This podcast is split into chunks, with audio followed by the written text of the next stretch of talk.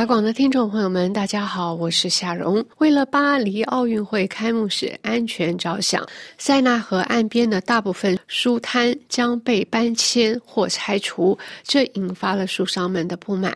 路透社日前报道称，巴黎市政府表示，约有五百七十个河边的传统摊位需要移除，占总摊位数量近百分之六十。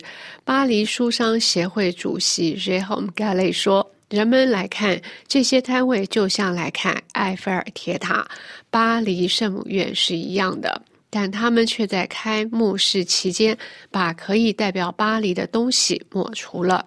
巴黎警方说，这些书摊在开幕式保护范围内。因此，出于明显的安全原因，需要将其拆除。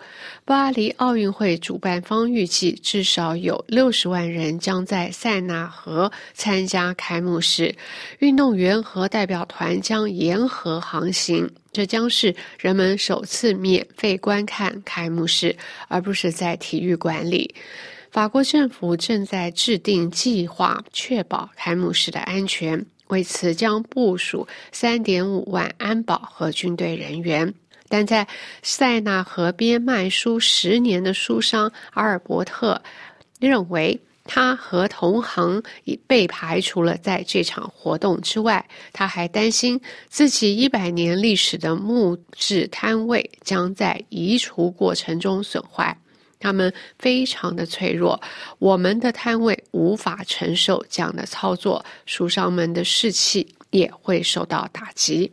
巴黎当局在一份声明中称，七月早些时候，他们与书商会面，并提出支付移除摊位和维修翻新的费用。声明说，这一次改造是奥运遗产的一部分，将有助于塞纳河。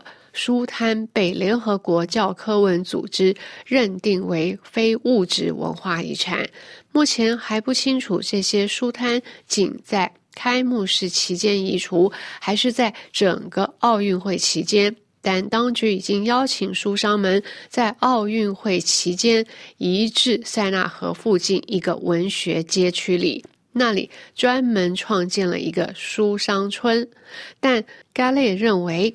拟议的位置并不是一个可行的方案，并且没有提出其他补偿方案。他说：“没有人会去那个市场的。”据史料记载，在塞纳河岸摆卖旧书始于一六零六年巴黎新桥落成之际，后来慢慢形成巴黎一景。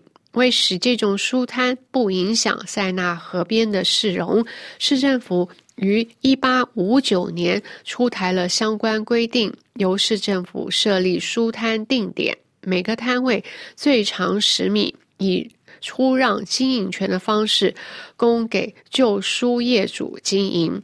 业主每年缴纳象征性的特许费和营业税，营业时间从日出到日落。巴黎塞纳河岸的书摊的传统标示图案是一只蜥蜴望着一把剑，蜥蜴象征的旧书业主永远在寻找光明，而剑则代表的高贵及业主对高尚的图书业的追求。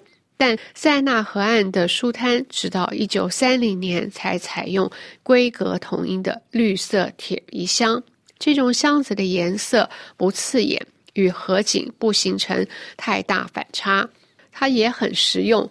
箱顶有个防雨盖，业主收摊时把箱板合拢，盖上箱盖，上锁，然后就可以回家了。塞纳河的绿香书摊可以说是巴黎古风犹存的见证，与巴黎这座古老的文化之都相应得彰。